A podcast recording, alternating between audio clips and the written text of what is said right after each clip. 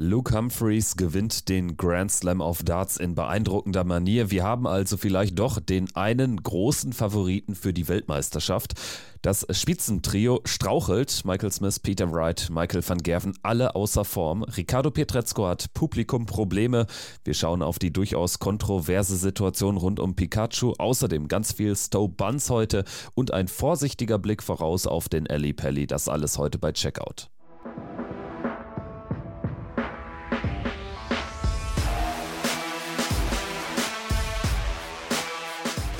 Ist Checkout, der Darts-Podcast mit Kevin Schulte und Christian Rüdiger. Hallo und willkommen. Hier ist Checkout, der Darts Podcast powered by Sport1. Danke fürs Einschalten, danke für die Treue und darüber hinaus danke für die Unterstützung bei Patreon. Wir haben heute viel vor in dieser Grand Slam Ausgabe. Wir, das sind meine Wenigkeit Kevin Schulte. Hallo und Christian Rüdiger. Ich grüße dich. Hi. Hallo Kevin, ich grüße dich auch. Neun Tage Grand Slam of Darts liegen hinter uns. Bevor wir einsteigen in den Turnierverlauf generell, wie fällt denn so der allgemeine Stimmungsbericht aus? Es war ja dann ein sehr einseitiges Finale gestern Abend, deshalb auch sehr früh zu Ende, aber ansonsten hatten wir auch sehr viele enge Matches. Wir hatten auch durchaus kontroverse Situationen, also von allem etwas dabei. Ja, definitiv. Und ähm, das mit dem einseitigen Finale das hatte man ja auch früher immer schon gehabt, äh, zu den, äh, oder oft gehabt zu den Zeiten damals noch von Phil Taylor. Deswegen ist das jetzt nicht ganz ungewöhnlich gewesen, aber so für den neutralen Beobachter, für das Spannungselement war es natürlich schon schade, dass äh, Humphreys das am Ende so klar auch machen konnte gegen Rob Cross. Ansonsten Wolverhampton finde ich, ist immer ein sehr schöner Austragungsort und in den Gruppen hat man von allem etwas äh, dabei gehabt. Also große Namen, die sich auch schon früh verabschiedet haben, dann Überraschungen wie Stowe Buns, dann eben diese ja, Kontroverse auch über ähm, oder mit Ricardo Pietrezco besser gesagt und dann auch die beiden Damen im Feld, also Bo Greaves und Fallon Sherrock, finde ich, haben sich sensationell verkauft. Schade, dass es da zumindest eine nicht geschafft hat, dann noch in die K.O.-Runde einzuziehen. Also das hat mir auch wirklich sehr, sehr gut gefallen. Und wir werden das Turnier jetzt nochmal in Gänze durchgehen. Ich hatte hier in der letzten Folge mit Micha Wattenberg ja auch über die ersten eineinhalb Turniertage sprechen können vor einer Woche, aber um jetzt auch nichts auszusparen, um tatsächlich auch die wichtigsten Ereignisse nicht zu vergessen, haben wir gedacht, machen wir es heute mal ein bisschen anders. Ansonsten fangen wir im Prinzip mit einer Würdigung des Champions an. Aber jetzt bietet es sich, glaube ich, an bei diesem Turnier, das ja im Gruppenmodus gespielt wird, tatsächlich chronologisch durchzugehen, die ein oder andere Gruppe dann ein bisschen mehr als die andere zu analysieren, aber tatsächlich einfach mal anzufangen in der Vorrunde und wir starten einfach mit der Gruppe A mit einer kurzen Besprechung, denn da haben wir auch schon ein sehr interessantes Thema. Am Ende ist nämlich die Nummer 1 der Welt, der amtierende Weltmeister Michael Smith, in der Vorrunde bereits ausgeschieden. Er gewann zwar die ersten zwei Spiele gegen Nathan Gervin und dann auch mit sehr, sehr viel Glück gegen Christoph Ratajski, da gewann er mit 5 zu 4, obwohl er nur 89 Punkte im Average spielte und Ratajski bei 101 Punkten im Schnitt stand. Er verlor dann allerdings das entscheidende letzte Gruppenspiel gegen James Wade mit 1 zu 5. Das heißt, zwei Siege haben nicht gereicht, weil Wade und Ratajski ebenfalls zweimal gewonnen hatten und das deutlich bessere Leck Verhältnis am Ende bei ihnen auf der Seite stand. Also das schon der erste Hammer früh im Turnier.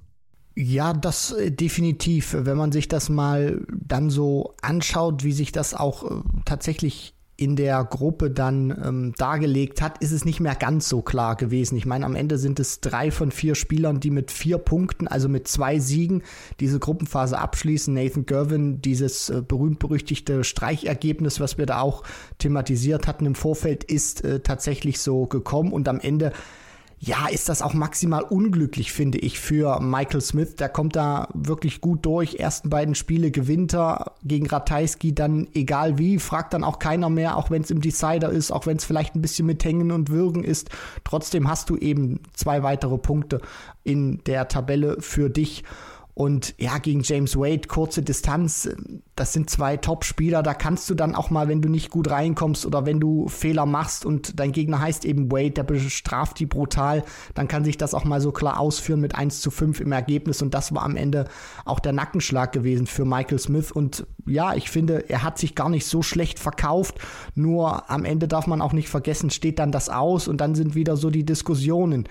Er spielt kein gutes Weltmeisterjahr und jetzt äh, geht er auch noch als Titelverteidiger beim Grand Slam in der Gruppenphase raus. Also ja, maximal unglücklich, würde ich sagen, für ihn gelaufen. Ja, das stimmt, wobei ich schon sagen würde, dass man ihm aktuell anmerkt, dass da das gewisse Etwas fehlt. Ne? Also auch so, was so generell der ganze Habitus auf der Bühne anbetrifft, äh, das ist nicht von der Smith-typischen totalen Selbstsicherheit geprägt, die er sich ja angeeignet hatte, auch bedingt durch seinen ersten Major-Titel vor ungefähr einem Jahr, als dann so richtig diese Serie ins Laufen begann, die dann eben den Höhepunkt fand mit dem Gewinn des WM-Titels. Aber das war ja vor einem Jahr genau die Phase, in der er wirklich fast äh, klinisch äh, sicher gespielt hat beim Wurf auf die Triple und auf die Doppel. Und das ist jetzt äh, dieses Jahr tatsächlich ganz anders. Dementsprechend ein großes Fragezeichen, was die Form betrifft, auch hinsichtlich äh, der WM-Titelverteidigung stand jetzt. Also WM wird hochinteressant werden. Da schwirren mir so viele Namen im Kopf herum. Ich glaube auch, wir werden da ich will nicht sagen, ein Waterloo erleben, was die äh, Top 4 angeht, aber das wird schon äh, ja nicht nur ein Sturm im Wasserglas sein, glaube ich, was wir da erleben werden, weil da auch viele von hinten drücken, auch sehr formstark. Und ähm, ja, der Bully Boy muss glaube ich, wenn ich das jetzt so von außen betrachte, so ein bisschen diese Leichtigkeit wiederfinden. Ich glaube, das ist immer einfach gesagt, nur ich finde, das trifft es auch ganz gut. Man merkt ihm an, dass er nachdenkt, dass er nicht so locker ist und vor allem auch nicht mit dieser ähm, ja, letzten Endkonsequenz spielt, die eben bedingt durch diese Lockerheit auch immer kommt, die er normalerweise mit sich rumschleppt, wenn es gut läuft bei ihm. Schauen wir uns jetzt äh, die äh, Gruppe B an, die Parallelgruppe. Dort setzt sich am Ende mit äh, drei Siegen aus drei Spielen Josh Rock durch der gegen Chris Doby mit 5 zu 2 gewinnt. Das ist schon direkt ein dicker Fingerzeig in Richtung Achtelfinale. Das war eine Partie, wo man ihn jetzt nicht unbedingt als äh, klaren Favoriten ausmachen konnte im Vorfeld. Danach schlägt der Johnny Clayton mit 5 zu 1 sogar und auch gegen Barry van Peer gewinnt Rocky mit 5 zu 1. Also Josh Rock, der weiterkommt zusammen mit Chris Doby. Der gewinnt gegen Barry van Peer mit 5-4, hat dann ein bisschen Glück, kommt da irgendwie durch und kann dann das entscheidende letzte Gruppenspiel gegen Johnny Clayton mit 5-3 gewinnen. Doby hatte ich hier eh auf dem Zettel, bei Rock ein kleines Fragezeichen und Johnny Clayton, ja, keine wirkliche Überraschung, dass er hier auch rausgeht in dieser Gruppe. Nein, das nicht. Wir hatten die Form angesprochen im Vorfeld des Turniers und ja, mit Josh Rock und Chris Doby in einer Gruppe zu sein, ist unangenehm, ist am Ende auch äh, für ihn tatsächlich ähm, ja, in einem Ausscheiden gemündet.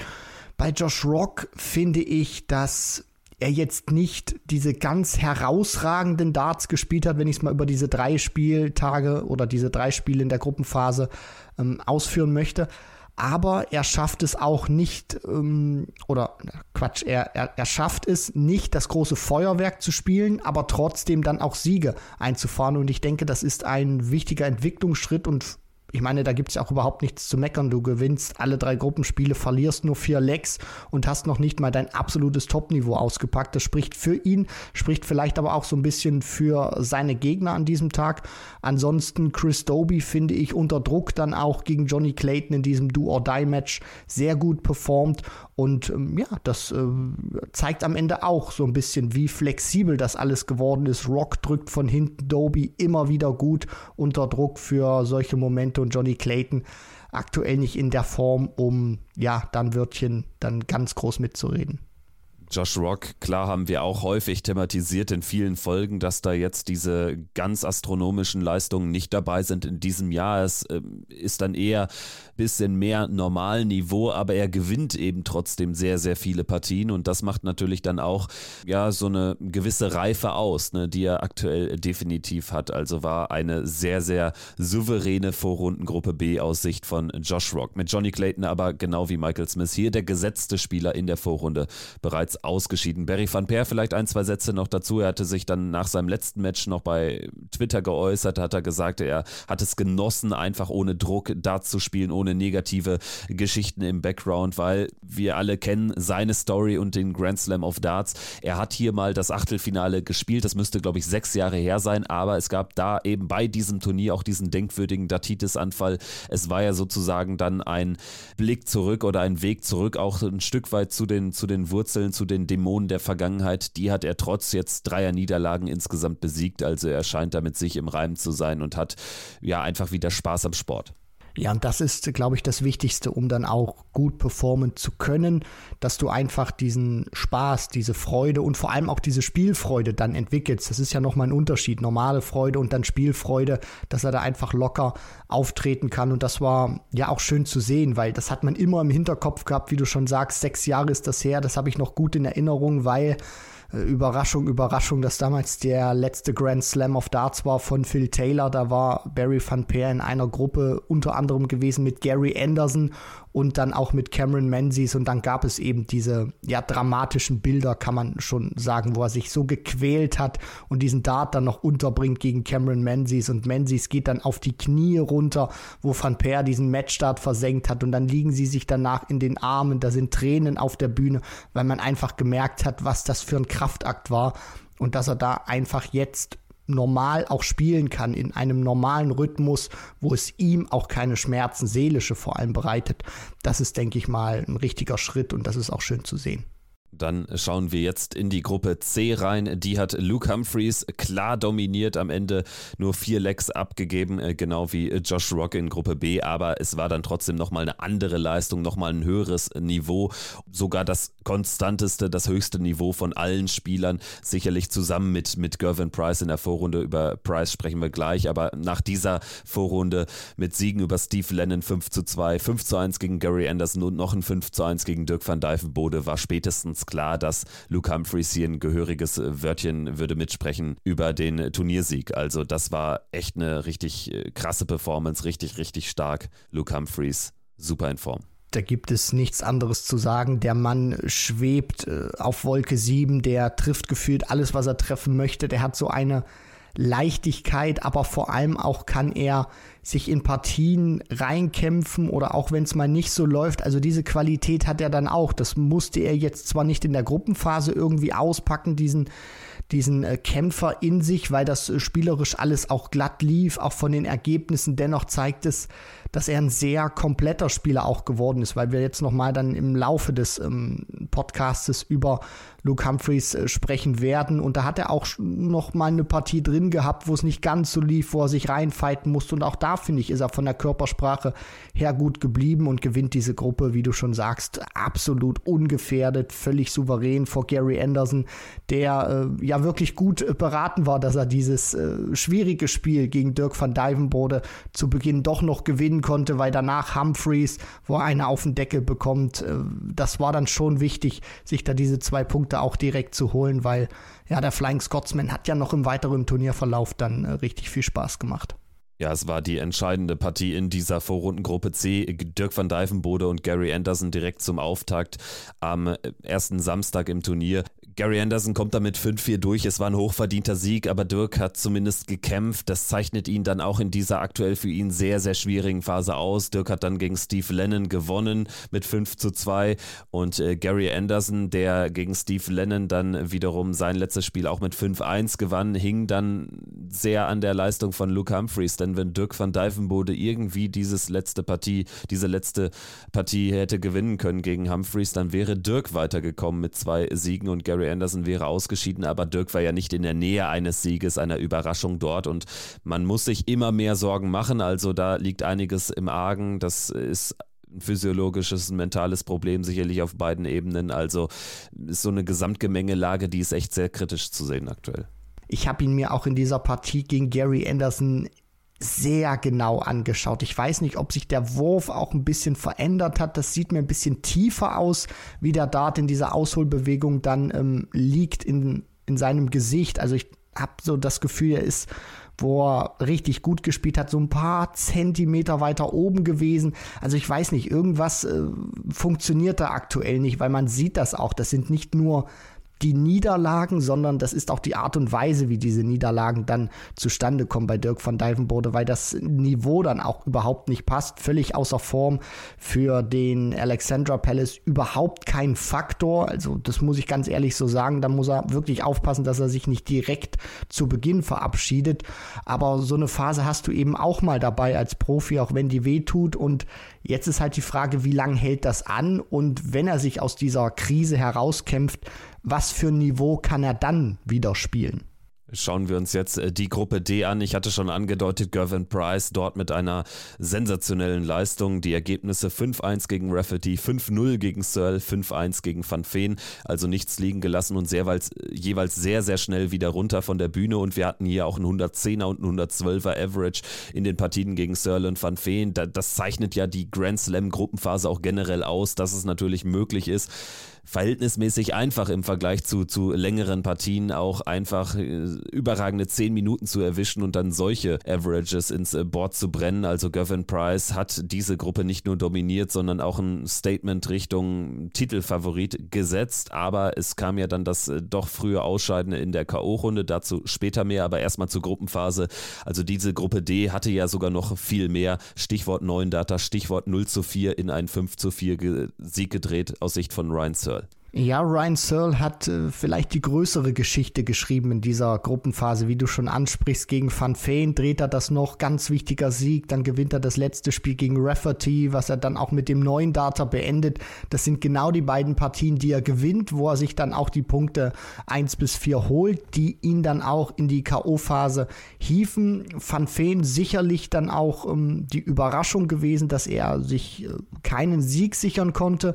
Nathan Rafferty hat sich super verkauft, finde ich. Ja, und Gervin Price, also wie du schon sagst, Statement absolut ungefährdet, sehr souverän, hohe Averages, auch wenn es eine kurze Distanz ist, musst du trotzdem erstmal spielen. Andere Top-Leute wie Smith, wie Wright oder dann auch, ähm, ja, wie Michael van Gerven haben das beispielsweise nicht in dieser Dominanz geschafft und von daher finde ich, ist das auch schon ein Indiz gewesen, was Gervin Price äh, für die restlichen Wochen in diesem Jahr noch vorhat.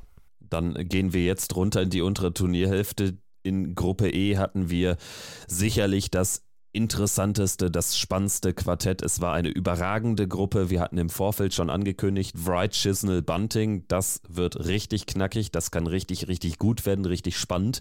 Haben dabei aber Stobans vergessen, muss man sagen. Also wir alle dachten, das wäre ähnlich wie Nathan Gervin in Gruppe A ein Streichergebnis, aber Pustekuchen, Stobans legt direkt los wie die Feuerwehr, gewinnt gegen sein Idol Peter Wright mit 5 zu 1 und einem Average von 102 Punkten. Peter Wright kam in diesen gut 10, 15 Minuten überhaupt nicht ins Turnier rein. Stowe Buns legte dann nach, einen Tag später 5 zu 3 Sieg über Stephen Bunting und das war gleichbedeutend mit dem vorzeitigen Weiterkommen und auch eine 4 zu 5 Niederlage im abschließenden Gruppenspiel gegen Dave Chisnell war bedeutungslos. Er hatte sogar den Gruppensieg sich sichern können. Erstmal, bevor wir über das frühzeitige Ausscheiden von äh, Peter Wright sprechen, bevor wir über die enge Partie zwischen Bunting und Chisnell und und und sprechen, Stowe Buns was für eine Geschichte. Wir hatten ihn schon im Podcast vorgestellt, nachdem er da in den USA so auftrumpfen konnte in diesem Jahr. Aber wenn einem vor einem Jahr jemand gesagt hätte, Stowe Buns wird beim Grand Slam 2023 weiterkommen, ins Viertelfinale einziehen. Man hätte ihn für bekloppt erklärt, denn vor einem Jahr war niemand ernsthaft informiert über die Existenz dieses Spielers. 44 Jahre aus Virginia und seit fast 25 Jahren bei der US Navy in einer Werft aktiv und arbeitet dort an Flugzeugträgern und Kriegsschiffen. Also so viel zu Stowe Buns. Was für eine Story man darf auch nicht vergessen, also er hatte bislang auch nie wirklich eine Referenz hinterlegt, wo man sagen kann, oh, passt mal auf den auf. Und man wusste auch nicht, Grand Slam of Darts, sehr großes Turnier, eines der wichtigsten im Kalenderjahr der PDC was entwickelt er überhaupt auch für eine Präsenz? Wie lange braucht er, um sich mit diesen ganzen äh, Rahmenbedingungen zu akklimatisieren? Aber er kam nach oben. Wie gesagt, Idol Peter Wright, ich glaube, da braucht man nicht viel erzählen. Die Klamotten waren dementsprechend. Der hat überhaupt äh, keine Anzeichen von Nervosität versprüht, sondern ist da hoch, hat einfach Darts gespielt und vielleicht war das noch auch diese Euphorie vor allem gegen Peter Wright, die ihn da beflügelt hat, weil das war mit Abstand sein bestes Match gewesen in der Gruppenphase, nicht nur vom Average her, sondern auch von der ganzen Art und Weise, vom Habitus, wie er sich präsentiert hat. Klar, die Nichtanwesenheit von äh, Peter Wright hat auch eine ganz große Rolle gespielt in diesem Match. Dennoch, das so souverän zu spielen, ist fantastisch gewesen. Und was mir auch gefallen hat, bis äh, zu seinem Ausscheiden sozusagen, das war die Art und Weise, wie er gecheckt hat. Also ich glaube, der hatte bis zum äh, bis zum oder na, nach dieser Gruppenphase hatte der keine Aufnahme nicht gecheckt, wo er drei Darts in der Hand hat. Und das zeigt auch, ja, wie eiskalt der am Ende war, wenn der wirklich Möglichkeiten hatte. Und dann hat er sie sich einfach genommen. Und das ist auch ein Schlüssel, um dann Top-Leute zu bezwingen, die dann vielleicht nicht ganz ihr bestes Niveau spielen. Und äh, so kannst du dann auch ja Matches gewinnen und in die nächste Runde einziehen.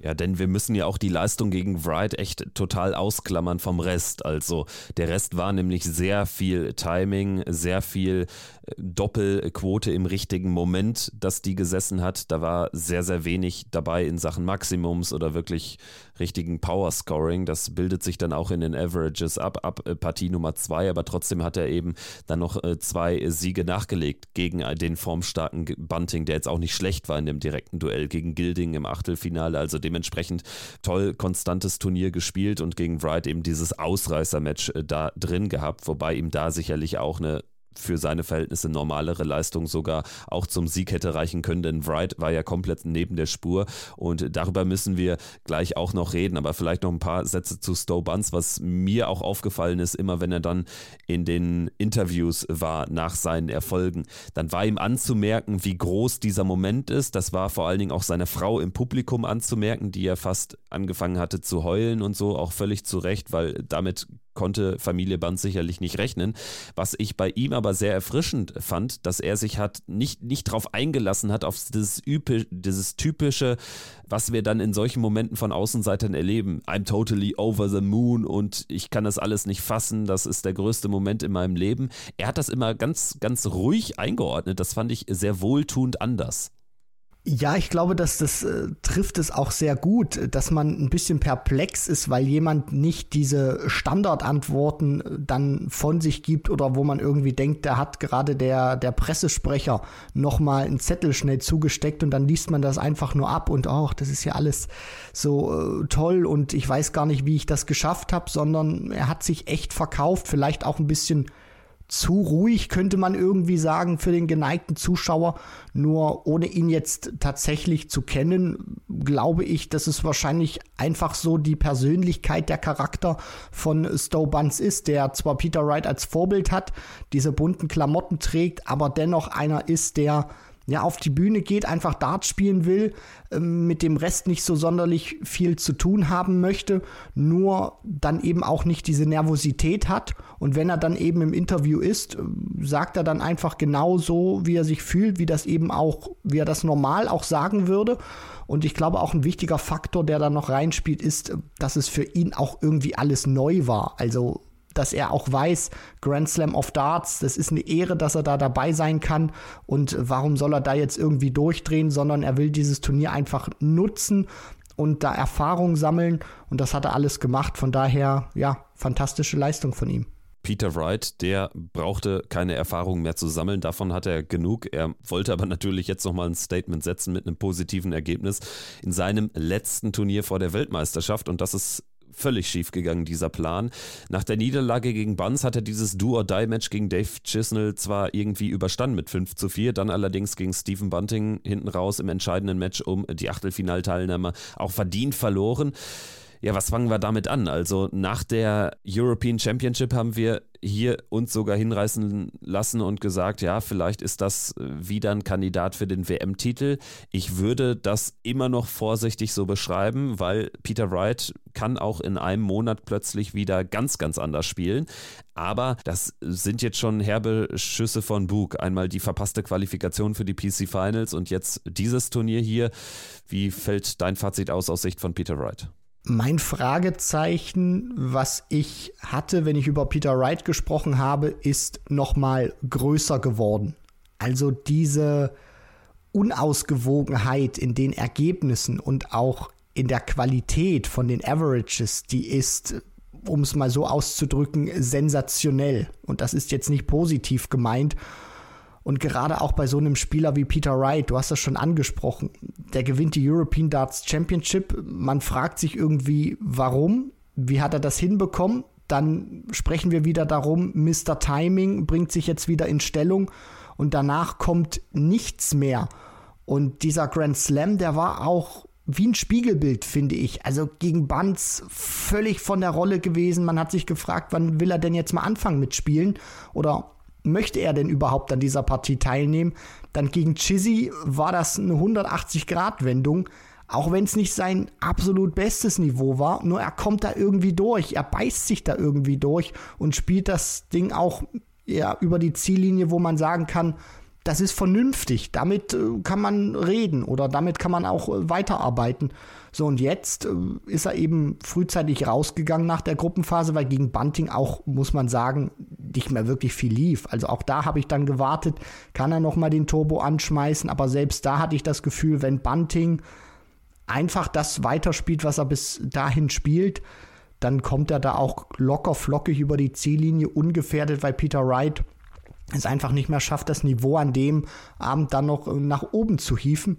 So, und jetzt hat er einen Monat Zeit nur zum Trainieren und ich glaube, das wird ihm auch gut tun.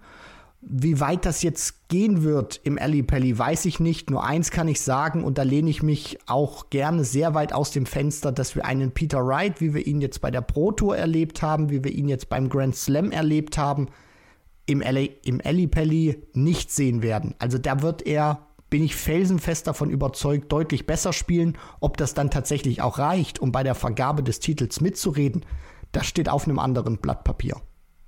Auf demselben Blatt Papier steht aber auch noch das Ausscheiden von Dave Chisnell und da müssen wir auch noch ein paar Wörter zu verlieren, denn Chizzy spielt eine überragende Proto-Saison, anders als Peter Wright, der jetzt mal abgesehen von seinem einen Titel auf der European Tour da wirklich nichts gerissen hat. Chizzy hält sich mit dieser Pro-Tour-Bilanz aber auch komplett über Wasser, denn wenn wir uns mal anschauen, was der an Major-Ergebnissen eingefahren hat, dann ist das ja weniger als nichts. Also jetzt immer in der ersten Runde bei allen Ranking-Majors ausgeschieden, bei der WM in der dritten Runde, aber das ist jetzt auch äh, nichts Dölles. Das ist die Runde der letzten 32 bei den UK Open in Runde Nummer 4. Das müsste dann aus seiner Sicht ja auch sogar die erste Runde sein, in der er eingestiegen ist und danach immer Erstrunden-Niederlagen. Jetzt hier am Ende noch ein, ein Schmuck druckloser Sieg gegen Banz, aber das Turnier war aus seiner Sicht vorher beendet. Also was fangen wir denn damit an? Das ist ja auch dermaßen merkwürdig. Wobei man auch da Argumente für finden kann, ja, ist eigentlich Dave Chisnell, wie er leibt und lebt seit Jahren. Ja, leider muss man sagen. Chizzy, ein fantastischer Spieler, dass er immer wieder auch unter Beweis stellen kann. Auf der Pro Tour, dann bei den European Tour Events und vor TV-Kameras will es irgendwie nicht flutschen. Klar, die Gruppe ist schwierig, weil sich alles auch auf diesen Dreikampf konzentriert mit ihm, mit Bunting und mit Wright und dann sticht da plötzlich dieser Stowe Buns auch noch rein und dann hast du plötzlich noch mehr Druck, weil du gefühlt alles gewinnen musst und dir keine Niederlage erlauben kannst. So, und dann geht er da eben auch raus. Ich meine, gegen Bunting kannst du ähm, ja dann auch äh, verlieren. Ähm, das ist alles alles schwierig bei Chizzy dann auch irgendwo einzuordnen, wobei man auch sagen muss, dann gegen Peter Wright dieses Ding, was er damit hängen und würgen auch irgendwie nicht gewinnen kann, ist nicht irgendwie zu entschuldigen oder jetzt als ganz große Entschuldigung zu sehen für Dave Chisnell. Nur man muss das auch da vielleicht ein bisschen mehr einordnen in dem Kontext, aber ich weiß auch, was du meinst. Und auch ich äh, bin da äh, immer wieder baff und perplex und vielleicht auch etwas mehr enttäuscht als bei anderen Spielern, dass Chizzy es dann eben nicht schafft, sich auch durch so eine Todesgruppe äh, durchspielen zu können, weil dadurch nimmst du auch kein Selbstvertrauen mit für die zwei Turniere, die jetzt noch anstehen vor TV-Kameras gehen wir jetzt in die Parallelgruppe F. Die bietet deutlich weniger Gesprächsbedarf. Danny Noppert und Andrew Gilding kommen durch. Brandon Dolan und Haruki Muramatsu scheiden aus. Im Vorfeld hatten wir schon gesagt, dass das jetzt positiv gesagt jetzt nicht die attraktivste Gruppe ist. Sie bietet jetzt am Ende auch äh, erwartet wenige Geschichten. Die entscheidende Begegnung war die am ersten Spieltag zwischen Gilding und Dolan. Da ging es um den Achtelfinaleinzug zwischen zwei Spielern, die aktuell auf einem ähnlichen Niveau agieren. Noppert so ein bisschen drüber, Muhammad so ein bisschen drunter. Dementsprechend alles gesagt. Andrew Gilding fasziniert mich immer wieder. Eine unglaubliche Erscheinung, sehr sympathisch und ja, äh, der rockt für seine Verhältnisse auch die Major-Turniere. Jetzt durch die Gruppenphase gekommen, großer Erfolg wieder für ihn. Danny Noppert hat nicht ganz gezündet, aber wie sagt man so schön, ein gutes Pferd springt auch nur so hoch, wie es muss. Job done, wie man auch äh, so schön sagt. Von daher, ja, kommt er durch. Drei Spiele, drei Siege. Ja, und der Rest kann man sagen, erwartbar. Dolan kämpft mit Gilding um den zweiten Platz und äh, Muramatsu hat sich teuer verkauft und hätte gerade in Runde 1 oder im ersten Spiel gegen Danny Noppert ein bisschen mehr Kapital draus schlagen können, hat er nicht gemacht und am Ende, ja, klar und deutlich als letzter ins Ziel gekommen. Machen wir mit Gruppe G weiter. Hier setzen sich die beiden klaren Favoriten durch, Michael van Gerven und Rob Cross. Also wie erwartet kommen die Spitzenspieler durch gegenüber Fallon Sherrock und Martin Klärmacker. Aber es gibt deutlich mehr Geschichten. Fangen wir bei MVG an, der zwar drei Spiele gewinnt, aber dreimal äh, oder zweimal nicht zu überzeugen weiß. Gegen Fallon Sherrock war das eine klar dominante Vorstellung beim 5-1, aber danach gegen Rob Cross hat er Glück gehabt, 5-4 durchgekommen und auch gegen Martin Klärmarker mit 5-4. Eine Partie, die er fast nicht gewinnen darf. Also irgendwie merkwürdiger Auftritt, äh, ist nie so richtig im Turnier angekommen. Also für mich wirkt das teilweise so, als ob Van Gerven richtig gekitzelt werden muss, als ob er richtig Bock hat, den Gegner da oben von der Bühne zu werfen. Also der, der, der braucht aus meiner Sicht in dieser Phase, in der er aktuell auch ist, irgendwie immer diesen Motivationsschub. Und ich glaube, diese Partie gegen Fallon Sherrock, dass er die auch am souveränsten bestreitet und dass es auch seine beste Partie ist im gesamten Turnierverlauf, das ist aus meiner Sicht kein Zufall. Die gucken da alle hin, du spielst an, in dieser Abendsession, alle wissen, diese Brisanz van Gerven, der Beste nach der Phil Taylor-Ära gegen Fallon Sherrock, The Queen of the Palace, das ist vom Namen her alleine schon eine sehr attraktive Begegnung. Und dann gucken sie da auch noch mal mehr drauf. Ja, kann Fallon Sherrock da doch irgendwie Michael van Gerven besiegen in dieser Partie? Und Van Gerven ist dann auch einer, der bekommt das mit, der prahlt ja auch gerne, dass er der Beste ist. Und das will er auch allen zeigen, wie gut er ist. Und dann ist er da und denkt sich, ja, Fallon Sherrock, okay, ihr lobt die zwei in den Himmel, aber ich werde euch mal zeigen, warum ich hier der Boss bin. So, und dann geht er da auf die Bühne und spielt genau mit dieser Konsequenz diese Partie auch. So, und dann hat er eben es allen gezeigt aus seiner Sicht, wer der Beste ist und äh, warum das jetzt kein gleicher Vergleich ist zwischen ihm und Fallon Sherrock, sondern hat er eben dann an Spieltag 2 und 3 eben nicht diesen extra Schub an Motivation, weil Rob Cross, den spielt er so häufig und Martin Klärmarker, da redet dann auch keiner über diese Besonderheit der Partie. Also ich finde, das, das fällt schon auf. Van Gerven braucht irgendwie immer etwas, um dann das Beste aus sich herauszuholen aktuell. Dazu passt dann auch ein Ausscheiden im Achtelfinale gegen Damon Hatter, der ihm irgendwie da auch nichts anbietet auf einer emotionalen Ebene. Also ich denke, das ist eine sehr zutreffende Analyse, aber über die Achtelfinals sprechen wir gleich nochmal ein bisschen detaillierter. Ansonsten hier Cross und Sherrock, die haben dann dieses direkte Duell um den Achtelfinalplatz, nachdem beide mit 5-4 jeweils gegen Klärmarker gewonnen hatten. Sherrock am Ende mehr oder weniger dann gegen Cross schon chancenlos, also dafür war Cross auch einfach zu souverän sehen, als dass es da so richtig knapp hätte werden können. Aber Fallon Sherrock muss man auch sagen, jetzt, wenn wir gerade so ein halbes, dreiviertel Jahr zurückblicken, schon stark verbessert mittlerweile sie verkauft sich auch gut. Also sie war da ein Faktor auch in dieser Gruppe gewesen. Und dann das letzte Spiel gegen Rob Cross, wo man weiß, der Gewinner setzt sich durch. Das ist doch auch schön, nicht nur für sie, sondern auch für die PDC, weil man da auch noch etwas hat. Und ich glaube, das unterstreicht am Ende auch, ja, dass sie wirklich eine gute Spielerin ist, dass sie immer klar mit, mit diesem mit diesem Stigma kämpfen muss, dass die PDC sie für viele Turniere auch immer auserwählt hat oder eingeladen hat, weil sie eben diese zwei Matches damals im Alley Pally gewinnen konnte. Aber was sie vor TV-Kameras oft anbietet, ist sehr gut und auch jetzt, mal abgesehen von den Averages, die jetzt nicht immer ganz so dolle waren, hat sie bis zum Schluss in dieser Gruppe gekämpft und hat dafür auch gesorgt, dass es da noch spannend gewesen ist. Ansonsten Martin Klärmarker, der erste Spieler in der Geschichte des Turniers, der alle seine Vorrundenpartien mit 4 zu 5 verliert, also ziemlich unlucky gegen Cross, ja auch vorne gelegen, ich meine sogar mit 4-2, dann hätte die Gruppe einen ganz anderen Dreh bekommen können, dann wäre Cross mutmaßlich auch nicht ins Finale äh, eingezogen. Also einzelne Lecks machen hier für den Turnierverlauf beim Grand Slam schon einen großen Unterschied, zumindest potenziell. Dann gegen Sherrick mit 4-5 ebenfalls verloren und gegen Michael van Gerven. Ja, da hätte ich ihm dann sehr gegönnt, nochmal einen Sieg zu landen, denn es war womöglich das letzte, das vorerst letzte Bühnenmatch in der Karriere von Martin Klärmacker, denn er hat angekündigt, seine Tourkarte abgeben zu wollen, die er eigentlich jetzt rein rechnerisch doch halten sollen dürfte nach der WM, aber er wird sie wahrscheinlich abgeben, weil er nach der Trennung von seiner Frau hat er einfach aktuell ja nicht nur die Lust nicht mehr, sondern einfach auch die mentale Stärke, so scheint es, für den Profisport. Er will da offensichtlich einen Schritt zurück machen. Er wird noch den Last Chance Qualifier, den PDPA Qualifier nächste Woche spielen für die WM. Wenn er es dort nicht packt, dann ist erstmal Schicht im Schacht. Das ist eine traurige Entwicklung. Tut mir leid. Ich hoffe, dass er wieder mental und alles, was dazu gehört, auf die Beine kommt. Ja, das auf jeden Fall. Also den Bericht, den du da ansprichst, den habe ich auch gelesen. Da spielen die Kinder beispielsweise auch noch eine große Rolle, für die er sich dann mehr Zeit nehmen möchte. Und äh, gerade dann, auch wenn du da alleine bist, äh, wie das jetzt äh, Klärmarker auch äh, ist in dieser Situation, dann musst du auch gucken, wie du das alles handeln kannst. Und vor allem auch musst du dir dann diese Substanz, äh, diese substanzielle Frage stellen, ergibt das auch alles so viel Sinn. Ja, also das ist jetzt kein Rob Cross, das ist kein Michael van Gerven. Klar hat er mal eine gute Phase gehabt, wo er ein bisschen mehr gecasht hat als äh, üblich.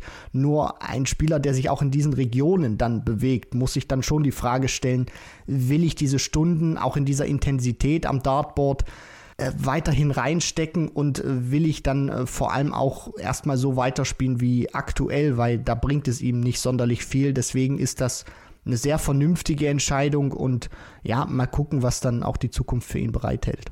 Wir komplettieren jetzt die Vorrunde des Grand Slam mit der Staffel H. Nathan Aspinall und Damon Hatter kommen weiter. Bo Greaves und Ricardo Pietrezco scheiden aus. Ich denke mal, es gibt hier deutlich mehr Gesprächsbedarf, vor allen Dingen über die Spieler, die ausgeschieden sind. Machen wir schnell die Spieler, die durchgekommen sind, Espinel und Hatter mit jeweils zwei Siegen. Bei Espinel war es eine klare Geschichte, weil er nach dem zweiten Gruppenspieltag schon durch war. Er hatte gegen Bo Greaves tatsächlich so, so einen kleinen Schock überstanden. Also das war eine enge Partie. Am Ende musste es in den Decider gehen gegen Damon Hatter. Ja, keine Partie, die es in Jahresrückblick schafft. Das war ein klares 5 zu 2. Und dann gegen Ricardo Pietrezco konnte er sich sogar eine Niederlage erlauben. Bei Damon Hatter war es deutlich knapper gegen Ricardo. Matchstart überstanden. Gegen Espinel dann eben die Niederlage und gegen Bo Greaves ebenfalls Matchstart überstanden. Deine Einschätzung zu den beiden? Ja, ich finde, sie waren vom, vom Timing her gut gewesen. Hatter und Espinel hatten auch ein bisschen das Glück auf ihrer Seite, gerade in der ersten Partie, was du schon ansprichst. Äh, Hatter mit äh, Ricardo und dann auch Espinel, schwieriges Ding gegen Bo Greaves, die wirklich fantastisch auch äh, gespielt hat. Also gerade wenn der erste Dart in der Triple 20 gesteckt hat, konnte sie gut folgen lassen. Und dann ist das auch diese Konstellation eben auch gewesen, dass Aspinall mit Hatter das erste Spiel gewinnt. Aspinall gewinnt dann auch das zweite direkt gegen Hatter. Und dann war die Konstellation so, dass er nicht mehr verdrängt werden konnte. Das hat man dann vielleicht auch gesehen am dritten Spieltag. Da ging nicht wirklich viel gegen Ricardo Pietrezco und äh, Damon Hatter ja, auch so ein Match, finde ich, ist nochmal gut für ihn, so einen Entwicklungsschritt nochmal zu machen gegen Bo Greaves, auch wenn er jetzt schon ein bisschen dabei ist. Aber auch in so einem Moment dann nochmal, ja, durchzukommen, auch wenn es vielleicht nicht das aller, allerbeste Spiel ist, das ist, ähm, ja, auch ein weiterer Entwicklungsschritt von Damon Hatter. Bo Greaves wäre nicht nur weitergekommen, sondern ein Erfolg über Hatter hätte ihr sogar den Gruppensieg beschert. Dann wäre es zu den Achtelfinals Van Gerven gegen Espinel gekommen. Da hätte ich Van Gerven auch verlieren sehen, ehrlicherweise in der Form. Und äh, zum Achtelfinale zwischen Greaves und Cross, ich muss ehrlich sagen, das hätte ich schon sehr, sehr gerne gesehen. Aber hat nicht sein sollen, obwohl eben Bo Greaves, wie du sagst, fantastisch gespielt hat. Vor allen Dingen gegen Ricardo Pietrezco eine dominante Leistung mit 5 zu 1, ihr erster Sieg Sieg auf einer Major-Bühne bei der PDC. Toll gemacht, toll gespielt. Am Ende wäre sie auch nicht unverdient dann, wenn weitergekommen. Also gegen Hette hat sie auch klasse gespielt, war ein super Grundniveau, was sie an den Tag legt und sie auch zur besten Spielerin macht. Aber sprechen wir jetzt über den Deutschen im Turnier über Ricardo Pietrezco. Also gegen Damon Hatter sehr, sehr unlucky mit den 57 Punkten Rest. 17 Tops, das war der angedachte Weg, aber er landet in der Triple 17 und dann geht er den den ersten Pfeil auf die Doppel-6 vielleicht ein bisschen zu aggressiv an, landet deshalb in der Singlezahl? Das kann sehr gut sein und vielleicht auch, weiß ich nicht, ob man da die Konzentration mit äh, reingießen kann in dieses äh, Glas. Was mir auf jeden Fall äh, aufgefallen ist, er war ein bisschen überrascht, glaube ich, dass er diesen Schuss dann auch noch mal wagen kann. Und dann bist du vielleicht gedanklich noch nicht ganz bei dieser Aufnahme, bist dann schon wieder einen Schritt weiter, als du schon sein solltest beim Doppel. Ja, und dann äh, spielst du dir zwar die Möglichkeiten raus, aber auf einer ja sehr, sehr schwierigen ähm, Doppel 3 am Ende, die es für ihn war, oder? Doppel 3 war es doch am Ende. Da trifft er die. Es war Doppel 3, genau. Genau, da trifft er die, die Triple 17.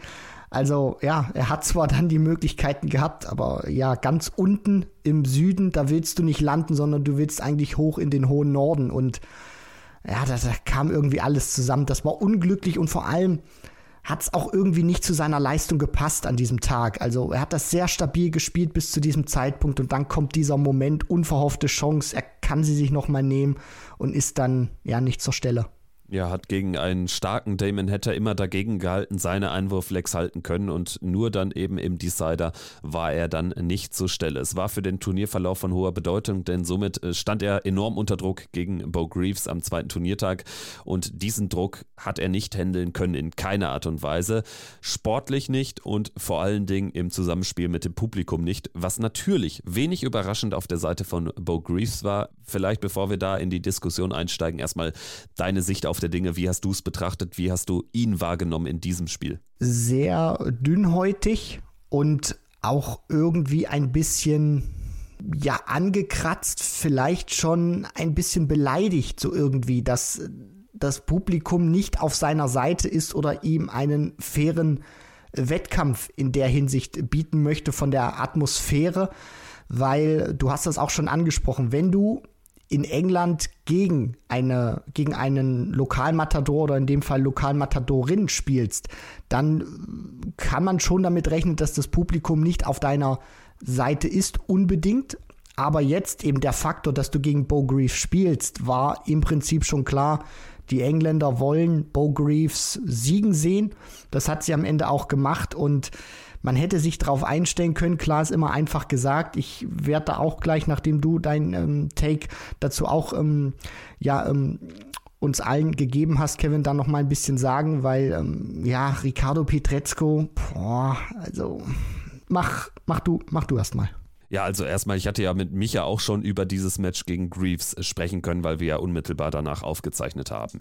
Was ich nur wiederholen kann, ist, dass man natürlich kritisieren darf und auch kritisieren muss, dass da teilweise dann ähm, sehr stark geboot wird, dass da teilweise in Würfe gepfiffen wird, aber es war jetzt nichts, was wir noch nie gesehen hätten. Und teilweise ist es dann auch schon extremer gewesen in Deutschland. Ne? Ich halte nichts davon, jetzt irgendwie immer nur auf einer gewissen Nationalität Fans rumzuhacken, also konkret auf den Deutschen, das ja häufig passiert. Wir haben da dann auch eben viele dieser, dieser äh, Local Hero Momente in Deutschland, wo dann eben der deutsche Host Nation Spieler gegen einen Engländer Engländer spielt oder einen äh, anderen Spieler vom PDC Circuit und da erleben wir das eben häufig. Wir haben es aber auch bei gewissen Konstellationen in England mittlerweile auch eigentlich immer. Also zum Beispiel, wenn eine der Frauen spielt, äh, dann hat sie das Publikum deutlich auf ihrer Seite und die rufen dann nicht nur für sie, sondern buhen auch den Gegner aus. Das war hier auch so.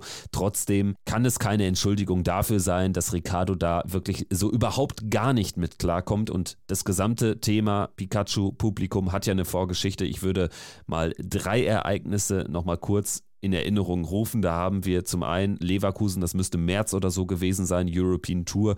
Ricardo mit einem tollen Statement, nachdem er auf der Bühne gewinnt und sein Gegner, ich weiß gar nicht mehr, wer es in dem Fall war, ausgepfiffen wurde, stark ausgebuht wurde, ähm, stellt er sich dahin und sagt, dass das gar nicht cool ist, irgendjemanden auszupfeifen. Dann haben wir später im Jahr, was war es, September oder so, Hungarian Darts Trophy in Budapest. Es ging um die EM-Qualifikation. Pikachu eigentlich mit einem Glückslos gegen einen lokalen Qualifikator Signifikanten, also sportlich sollte er den in der Tasche haben, aber er hat dort erstmals die Nerven verloren, weil das Publikum natürlich stark auf der Seite des Ungarn war und er hat dort eben diese Partie vor allen Dingen deshalb verloren. Das wäre erstmal so meine Einschätzung. Dadurch konnte er dann irgendwie die Welt nicht verstehen, weil er offenbar einen starken Gerechtigkeitssinn hat und denkt, dadurch, dass er sich damals in Leverkusen geäußert hat gegen das Publikum, gegen äh, das Buhen, das Pfeifen etc. pp., obwohl er in dem Moment ja profitiert hat. Dadurch müsste jetzt eigentlich das Publikum zumindest fair sein. Es soll ja nicht jetzt für ihn jubeln in Ungarn, wenn er gegen Ungarn spielt, so denkt er wahrscheinlich, aber es müsste zumindest fair sein. Dass natürlich dieses Publikum in Ungarn überhaupt nichts davon weiß oder 99,9 Prozent überhaupt nichts davon wissen, was für einen Gerechtigkeitssinn äh, dieser Mann hat und wie sportlich fair er immer agiert, ja, das lässt er irgendwie hinten rüberfallen. Und passend dazu dann noch das dritte Ereignis, European Darts Championship Debüt gegen Ross Smith. Er natürlich viel umjubelt, gerade als frisch gebackener Champion auf der European Tour, fährt dahin, spielt gegen Ross Smith und der wird gnadenlos niedergemacht in Dortmund und das Publikum 100 zu 0 auf Seiten von Ricardo Pietrezco und danach spreche ich ihn drauf an in den Katakomben auf der Pressekonferenz ob man da so ein bisschen schlechtes Gewissen hat, ob das dann irgendwie blöd ist, als so ein fairer Sportmann, der er ist, wenn man da gegen jemanden spielt, der ein feiner Kerl ist, aber trotzdem so ausgebuht wird und er einfach nur sagt, dazu möchte ich nichts mehr sagen, also kein Kommentar zu dieser Thematik. Da muss ich erstmal nachdenken, hä, das hat mich jetzt total überrascht, weil es gibt ja nichts Kritisches, was man ihm vorwerfen kann oder so. Ne? Also er fühlte sich da irgendwie in einem Thema äh, oder auf ein Thema angesprochen, wo er einfach echt nichts mehr zu sagen wollte und da wusste ich schon irgendwie, da gibt es ein Problem und das hat sich jetzt beim Grand Slam of Darts natürlich mehr oder weniger stark gezeigt. Ich möchte es mal so formulieren, bevor ich den Take gleich aufmache. Es wurde auch viel darüber gesprochen, dass Ricardo Pietrezco lernen muss, weil er noch nicht so lange dabei ist und auch diese Bühnenerfahrung noch nicht so stark hat. Das ist richtig.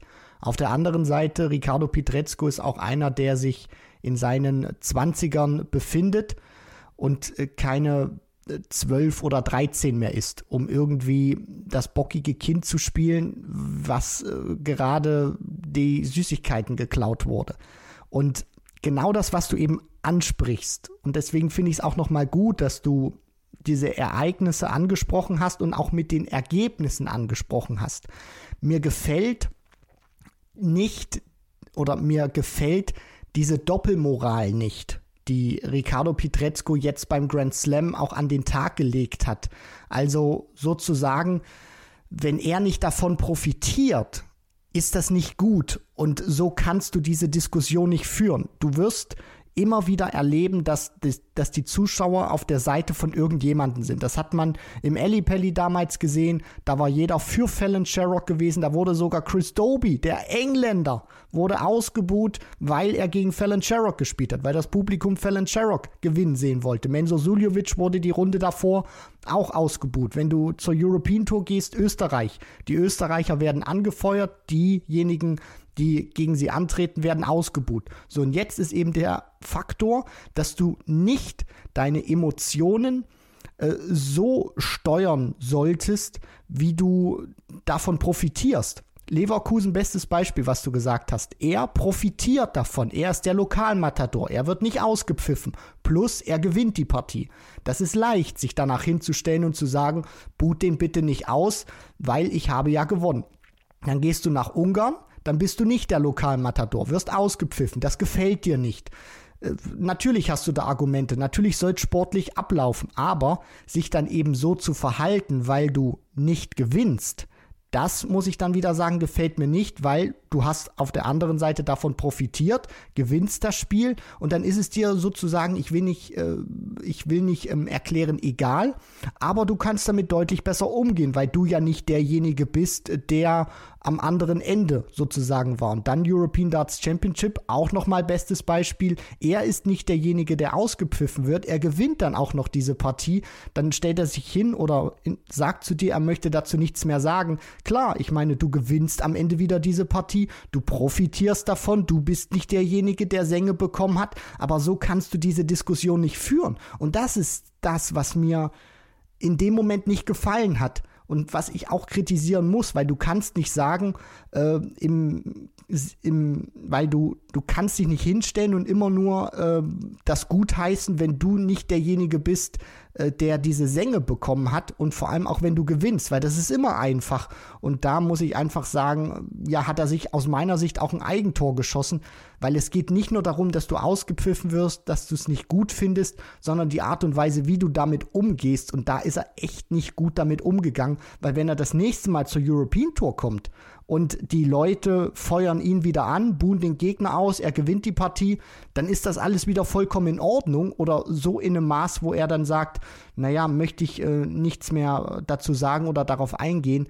So kannst du die Diskussion nicht führen und so kannst du vor allem auch vom Verhalten her nicht äh, dich präsentieren. Vor allen Dingen schießt er sich im Rahmen des Grand Slam of Darts ein zweites Eigentor zwei Tage später gegen Nathan Espinel. Und das müssen wir jetzt auch nochmal en Detail nachbesprechen. Also, Espinel gegen Pietrezco, es ging um nichts. Espinel schon weiter, Pietrezco schon raus. Er konnte also sehr entspannt in diese Partie gehen. Natürlich noch mit Wut im Bauch, weil man ausgeschieden ist, verstehe ich alles. Er war ja auch noch gesundheitlich ein bisschen angeschlagen, war äh, krank im Vorfeld kurz vor dem Turnier. Das gehört auch alles zur Wahrheit dazu, dass wahrscheinlich das Nervenkostüm noch dünner war als ohnehin schon. Und dann äh, kommt er dort hin, ähm, hatte dann Probleme mit gestrichenen Flügen an seinem ersten äh, Spieltag und kommt erst kurz äh, vorm Match gegen Hatter in der Halle an. Also das sind alles so Themen. Lief alles gegen ihn, was gegen ihn laufen kann. Und trotzdem, wir reden jetzt über den 14. November, zwei Tage vergangen nach dem Spiel gegen Greaves, wo er Sänge bekommen hat. Er kommt in diese Halle gegen Espinel. Jetzt haben wir auch dieses besondere Bild von diesem Doppel-Walk-On, wo ja beide zu neutraler Musik dann eben in der Gruppenphase beide Spieler gleichzeitig einlaufen und ab dem Moment war ja klar, also das wird jetzt alles andere als normal, weil äh, der ist dermaßen auf 180, hat äh, das Publikum keines Blickes gewürdigt. Espinel ist ganz locker dort aufgetreten. Dann das Spiel, auch bei den ersten Practice Darts hat man schon gemerkt, der wirft sowas von schnell. Total fahrig, total hektisch. Nicht der normale Ricardo Pietrezco und dann während des Spiels hat er so weiter agiert. Das Lustigste an der ganzen Nummer, das setzt dem ganzen Wahnsinn dieser drei Tage von Wolverhampton wirklich die Krone auf, ist, dass er das Spiel gewinnt. Espinel hat danach auch irgendwie mit Magenproblemen oder von Magenproblemen berichtet. Der war offenbar auch nicht so ganz auf der Höhe, aber es ging ja für ihn auch wirklich um nichts mehr, denn das Achtelfinale war klargezogen. Also, das sehr, sehr lustig. Er gewinnt das Spiel trotzdem, ist danach in gefühlt 2,3 Sekunden von der Bühne verschwunden und hat während des Spiels eine dermaßen schlechte Körpersprache an den Tag gelegt, dass es echt ein Auftritt war, der nachhaltigen Reputationsschaden erwirken kann. Und da ist es jetzt aus meiner Sicht auch nicht damit getan, zu sagen, ja, irgendwie, der muss noch lernen oder so, wie es jetzt auch einige machen.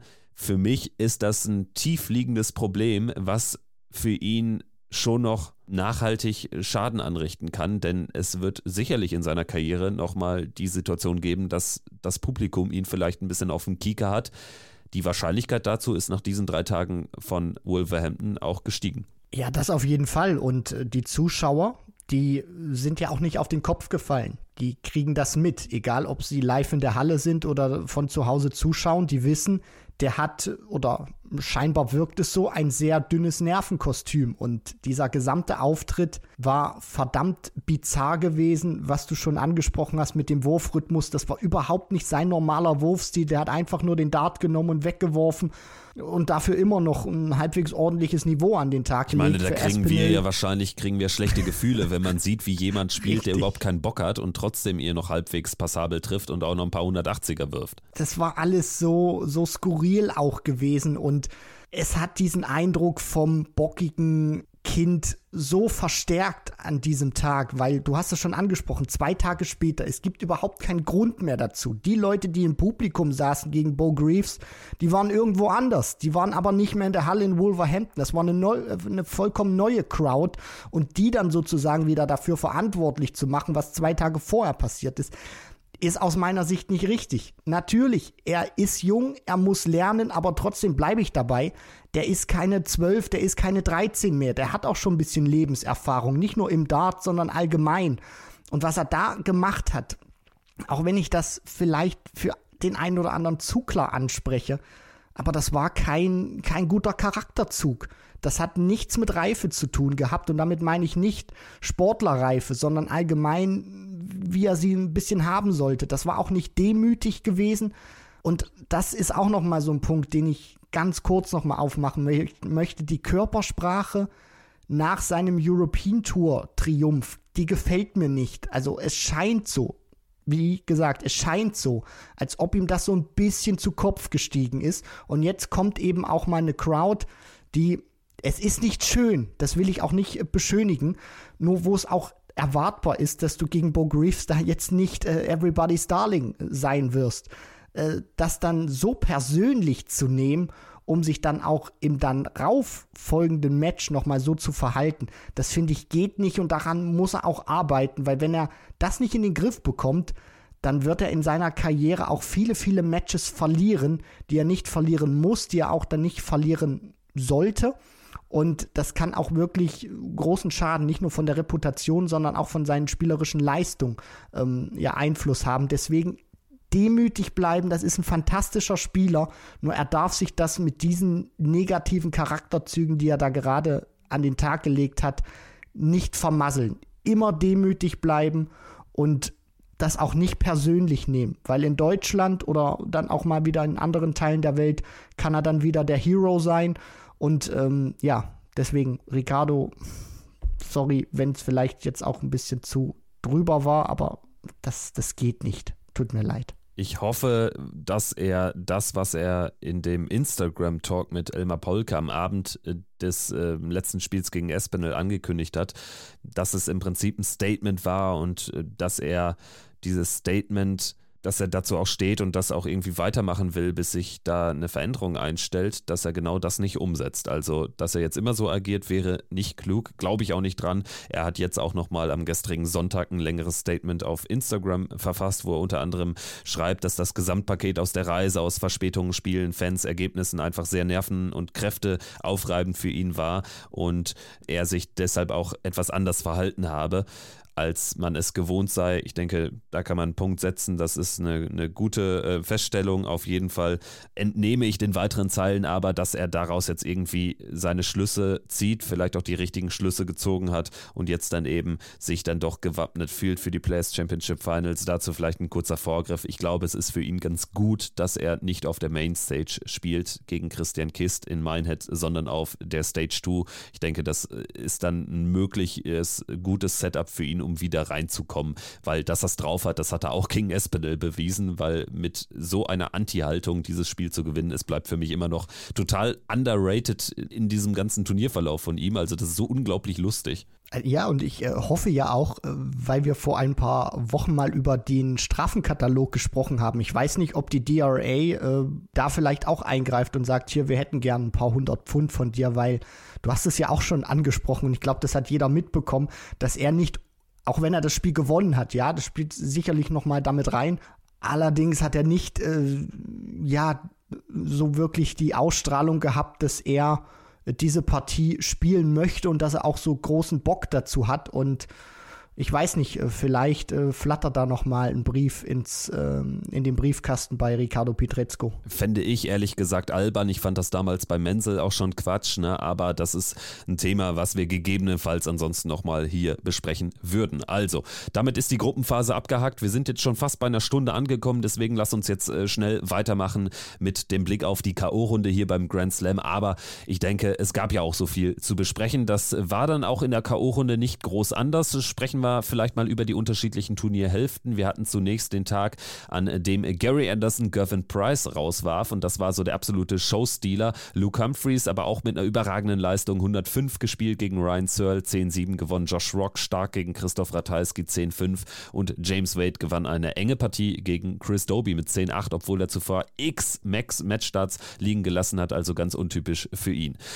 Anderson gegen Price natürlich im Fokus. Am Ende eine klare Sache. Mit 10-6 gewinnt Gary Anderson gegen einen starken Gervin Price. Das war absolut Vintage, Gary. Die Gary Anderson-Fans werden nach dieser Partie die Taschentücher rausgeholt haben und das nicht äh, zu sparsam. Und damit meine ich nicht, äh, weil sie irgendwie äh, geweint haben aus Traurigkeit, sondern eben vor Freude weil Gary Anderson da nochmal, ja, den alten Gary Anderson, den wir so oft angesprochen haben, ja, wo ist er denn? Und da da ist er wieder, genau da. Tolle Partie, hervorragendes Scoring. Auch die Doppel haben wieder besser funktioniert, als es teilweise in der Gruppenphase noch der Fall war. Und da hat Gervin Price, der der wirklich fantastisch gespielt hat. Also anders kann ich das nicht sagen, nur das hat überhaupt nicht so gewirkt, weil Gary Anderson immer wieder den Fuß drauf gehabt hat und Price nicht so richtig in diese Partie hat kommen lassen. Also eine fantastische Partie vom Flying Scotsman, die einfach so viel Bock jetzt macht auf die kommenden zwei äh, Major-Turniere, die noch anstehen, weil Gary Anderson scheint sich wirklich nochmal aufzurappeln. Der will vielleicht nochmal so ein richtig fettes Ergebnis bei der WM haben. Und die Leistung, die war auf jeden Fall richtig gut gewesen. Dann die untere Turnierhälfte einen Tag später. Da natürlich erwähnenswert Stowe Buns gewinnt auch gegen Andrew Gilding. Das war keine gute Partie, aber es war so dieses Buns-typische Niveau dieser Tage. Und er hat es eben hinten raus dann, gerade in den Phasen, wo er drei Darts bekam, immer deutlich souveräner gemacht als Andrew Gilding, kommt also weiter. Und er spielte sich dadurch ein weiteres Match mit Stephen Bunting, denn der war deutlich zu stark für Danny Noppert. Auch das jetzt keine überragende Partie. Also es waren jetzt nicht die herausragenden Darts. So auch nicht in der Partie zwischen Michael van Gerven und Damon Hatter, aber hier erwähnenswert natürlich der Sieg von Damon Hatter mit 10-7 gegen einen auch hier merkwürdig indisponierten Michael van Gerven. Also die Gruppenphase mit drei Spielen, drei Siegen, die hat so ein bisschen schon darüber hinweggetäuscht, wo das Niveau von Van Gerven dieser Tage eigentlich anzusiedeln ist. Und nach diesem Spiel hat man nur noch mehr Fragezeichen im Kopf. Van Gerven hatte das danach auch nochmal gesagt. Er ist zwar durchgekommen, ähm, sehr gut durch die Gruppenphase, zumindest von den Ergebnissen her, von den Averages hat sich das nicht gut angefühlt. Das hat sich dann auch äh, weitergetragen in die K.O.-Phase gegen Damon Hatter. Es ist, ist okay. Also Van Gerven, sag ich mal, unterschreitet ja auch ein gewisses Niveau nicht. Das unterscheidet ihn nochmal zu Peter Wright, der dann wirklich auch mal Tage hat, wo absolut gar nichts geht. Bei Van Gerven ist immer etwas da nur nicht äh, in dieser Fülle dann in einem Match. Und das war jetzt auch gegen Damon Hatter so. Und was mir so ein bisschen Sorgen macht, auch, das ist die Nicht-Existenz der guten Major-Ergebnisse aktuell. Also jetzt mal abgesehen von der Premier League World Matchplay war nichts gewesen, World Grand Prix mit dem Achtelfinal aus gegen Doby war nichts gewesen und European Darts Championship, da hat er gegen Ricardo mal allen gezeigt, wer der Boss ist. Und da sind wir wieder beim Thema Motivation und große Spiele, dann auch vor der deutschen Crowd und dann im Viertelfinale gegen Van Feen raus. Also äh, von den Ergebnissen her läuft das bislang überhaupt nicht in der zweiten Jahreshälfte bei den Major-Turnieren für MVG. Danach hatten wir noch das letzte Achtelfinale zwischen Espinel und Cross und dieses gewann Cross mit 10-8. Überragende Partie von beiden. Beide stehen bei über 103 Punkten. Und spätestens nach diesem Sieg musste man Rob Cross gerade beim Blick auf das Teilnehmerfeld auch auf dem Zettel haben. Alle gesetzten Spieler in der unteren Turnierhälfte raus vor dem Viertelfinale und Rob Cross, ähm, ja, hat so ein typisches Rob Cross-Turnier äh, gespielt und das hat sich spätestens nach diesem Erfolg über Espinel angedeutet. Gruppenphase irgendwie durchgekommen und dann wirklich ein Monster-Match absolviert. Ja, Rob Cross kommt immer besser in Fahrt. Ich fand, er hat die Qualität auch noch mal deutlich anheben können in dieser KO-Phase, auch von der Art und Weise, wie er sich dann in dieses Finale gespielt hat. Sehr souverän auch gewesen, unter Druck gut, gutes Scoring rausgehauen und vor allem, das gefällt mir auch richtig gut bei Rob Cross, wenn der dermaßen gut auf Schiene ist, dann gibt es keinen besseren auf die Triple 18. Die baut er dann immer wieder gerne in sein Spiel ein. Das hat er auch in der K.O.-Phase gemacht, sich ähm, ja da auch immer wieder gute Möglichkeiten dann rausgespielt. und verdient dann auch in die Runde der letzten acht eingezogen. Dann gehen wir in die Viertelfinalabende rein, die hätten unterschiedlicher nicht sein können. Wir haben einmal die pure Dramatik und insgesamt 61 von 62 möglichen Lecks gesehen am Freitagabend. James Wade gegen Josh Rock, 16-15 nach 12-15 Rückstand. Was für ein Spiel am Ende. Luke Humphreys gegen Gary Anderson. Gary Anderson lange vorne, 8-4 geführt, am Ende 16-14 für Humphreys in einem Match, was einfach, das hatte jetzt keine, keine darts-abseitigen Spitzen oder so, nichts mit dem Publikum passiert etc. pp. Das war einfach Darts pur und auf einem ganz, ganz hohen Niveau. Was für ein toller Abend. Danach hatten wir am Samstagabend ja quasi kurzes Ding. Ne? 16-8 gewinnt Bunting gegen Buns, nimmt Revanche für die Niederlage in der Gruppenphase und 16-6 gewinnt Cross gegen Hatter. Also sehr, sehr unterschiedlich diese beiden Abende. Der Freitagabend wird ein denkwürdiger bleiben. Ja, das äh, absolut. Also einer der besten Abende auch in der Grand Slam-Geschichte, was äh, Viertelfinals angeht, von der Dramatik her, von der Anzahl der Lecks, die gespielt wurden. Also wir sind fast an die Maximaldistanz rangegangen. Nur ein Leck hat eben gefehlt.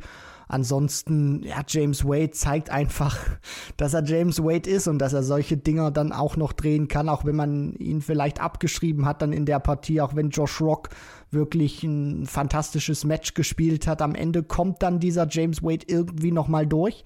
Und Humphreys gegen Anderson ist einfach was für Puristen. Also die, die stellen sich dann auch hin, die haben keinen Bock auf irgendwelche Spielchen und die haben auch einen guten Rhythmus. Und was auch schön zu sehen war in dieser Partie, dass Anderson mithalten kann und das wird er auch selber spüren, dass er diesen Überspieler Luke Humphreys auch fast über die Maximaldistanz gefordert hat, dass er ein tolles Match gespielt hat, über 30 Lecks im Schnitt 15 Data spielt. Das ist hervorragend. Trotz der Niederlage kann er darauf aufbauen. Also ein tolles Turnier auch von Gary Anderson, der ja so gut wie kein anderer dann auch Luke Humphreys in diesem Turnier kitzeln konnte. Und der Tag danach war auch, wenn man sich das Line-up von den Namen her anschaut, Bunts, Bunting, Hatter, Cross, nicht mehr ganz das oberste Regal, wie das einen Tag zuvor noch war. Dementsprechend waren auch die Ergebnisse für Stowe Bunts, war glaube ich auch diese Distanz etwas zu viel. Also das war auch absolutes Neuland für ihn. Da hat die Erfahrung von Bunting sich durchgesetzt und Cross einfach zu stabil an diesem Tag für Hatter gewesen. Dann gehen wir jetzt in den entscheidenden Sonntag rein. Wie immer ein grundsätzliches Problem, finde ich, darüber sprechen wir gefühlt auch jedes Jahr nach dem Grand Slam, dass erstmal wirklich Halbfinale und Finale am selben Tag stattfinden. Ich denke, da sollte man was ändern. Und gerade mit Blick auf dieses kurze Finale, was um kurz nach was war es, kurz nach neun deutscher Zeit, also kurz nach acht britischer Zeit zu Ende war, könnte man doch einfach darüber nachdenken, die Halbfinals am Sonntagabend zu spielen und das Finale am Montagabend. Also da sehe ich jetzt keinen großen Unterschied, ob das Sonntag oder Montagabend läuft. Dementsprechend, ja, das ist immer so ein, so ein Schatten, der da drüber steht. Aber sprechen wir sportlich drüber. Humphreys gewinnt 16-10 gegen Wade und hatte eben dann den Vorteil, sich deutlich länger ausruhen zu können. Er konnte dann warten auf seinen Finalgegner, der ermittelt wurde zwischen Bunting und Cross. Eine engere Partie am Ende. Cross kommt mit 16-13 durch. Dein Blick auf die Halbfinalpartien. Ja, James Wade hat das in der Anfangsphase und auch noch im mittleren Teil gut gestalten können. Es war eng, auch weil Humphreys viele Dinge am Doppel vorbeigeschrubbt hat und da kommen wir dann auch noch mal in diesen kämpferischen Aspekt rein, den ich anfangs im Podcast angesprochen hatte. Das war so eine Partie, da lief nicht alles glatt für Humphreys, der musste sich auch ein bisschen reinbeißen, reinfighten, das hat er gemacht, wurde dann auch vom Scoring her noch mal besser, dann hat das auch in Kombination mit den Doppeln geklappt. Wade hat zu viele Aufnahmen ohne Triple dann ins Board geworfen. Das hat dann nicht mehr funktioniert und deswegen konnte sich Humphreys dann auch gut absetzen, obwohl es lange ausgeglichen war. 8-8 stand es zwischenzeitlich am Ende 16-10, eine klare Sache für Luke Humphreys und das zweite Halbfinale ist dann hinten raus noch mal ein bisschen tricky geworden, weil Rob Cross das nicht zumachen konnte, hat sich da auch selber an die Birne gefasst, das seinem Anhang gezeigt, das ist eine mentale Sache jetzt, da muss ich stabil bleiben. Ist er am Ende auch zum Glück aus seiner Sicht und ja, hat es dann vermieden, dass Bunting tatsächlich dieses äh, ganz große Comeback noch veredeln konnte. Und dann sprechen wir eben über das Endspiel am Abend. Luke Humphreys 16 zu 8 Sieger gegen Rob Cross, kürzlich nach dem World Grand Prix erneut zu einem Major Champion. Und das Resultat, das nackte Resultat zeigt mal wieder oder gibt einen Hinweis darauf, wie egal dann auch Averages sein können. Beide stehen hier bei ungefähr 104 Punkten und trotzdem ist es auf der Scoreline eine ganz klare Geschichte zugunsten von Luke Humphreys. Was war deiner Sicht zufolge ausschlaggebend dafür? Ja, das war das Scoring, was ich noch mal einen Tick besser fand bei Humphreys als bei Cross. Du hast die Averages schon angesprochen. Ja, das in wichtigen richtig. Momenten, so bei Setup-Shots und so, ne? Richtig, und vor allem ist es auch so gewesen, dass Cross auch oft mitgespielt hat. Also der hatte wenig Möglichkeiten dann auch auf Doppel und wenn er sie mal hatte, dann oft nur ein Dart und da will ich die Spieler auch immer ein Stück weit in Schutz nehmen. Klar, wenn, wenn du da irgendwie vier, fünf Darts dann auch hast, nur du hast jeweils immer nur einen aufs Doppel, dann erzeugt das so viel Druck, weil du auch weißt, den muss ich jetzt in diesem Moment machen. Dann wird der Arm vielleicht ein bisschen äh, angespannter, als er so oder so noch ist und Humphreys hat das da deutlich besser gemacht, hatte dann auch öfter mal zwei Darts oder vielleicht auch mal drei drei Darts, die er nehmen konnte für ein Doppel. Und das war bei Cross lange immer nicht der Fall. Also der hat im Prinzip gut gescored, gut mitgespielt, aber den Hauptteil hat eben Luke Humphreys bestimmt. Und deswegen kommt dann auch so ein Average zustande, weil der bei Humphreys noch mehr mit in die Doppel reingeht. Und bei Cross war es eigentlich hauptsächlich über diese 24 Lecks nur die Doppel gewesen, die er da, äh, nur, nur das Scoring gewesen und die Doppel eben ein ganz kleiner Teil. Und äh, ja, herausragende Partie von Luke Humphreys. Schade, dass sie über die gleiche Distanz gespielt wird wie im Halbfinale. Da würde ich mir mal wünschen, dass die PDC vielleicht mal was extra ähm, Originelles macht bei der Grand Slam mit der, mit der Gruppenphase. Warum spielt man nicht einfach mal irgendwie First to 21 Legs? Also, dass einer mal 21 gewinnen muss, dann hätte man auf jeden Fall noch ein bisschen was gehabt für diesen Finalabend. Ansonsten eine Machtdemonstration von Luke Humphreys, der zeigt, wie gut er aktuell ist.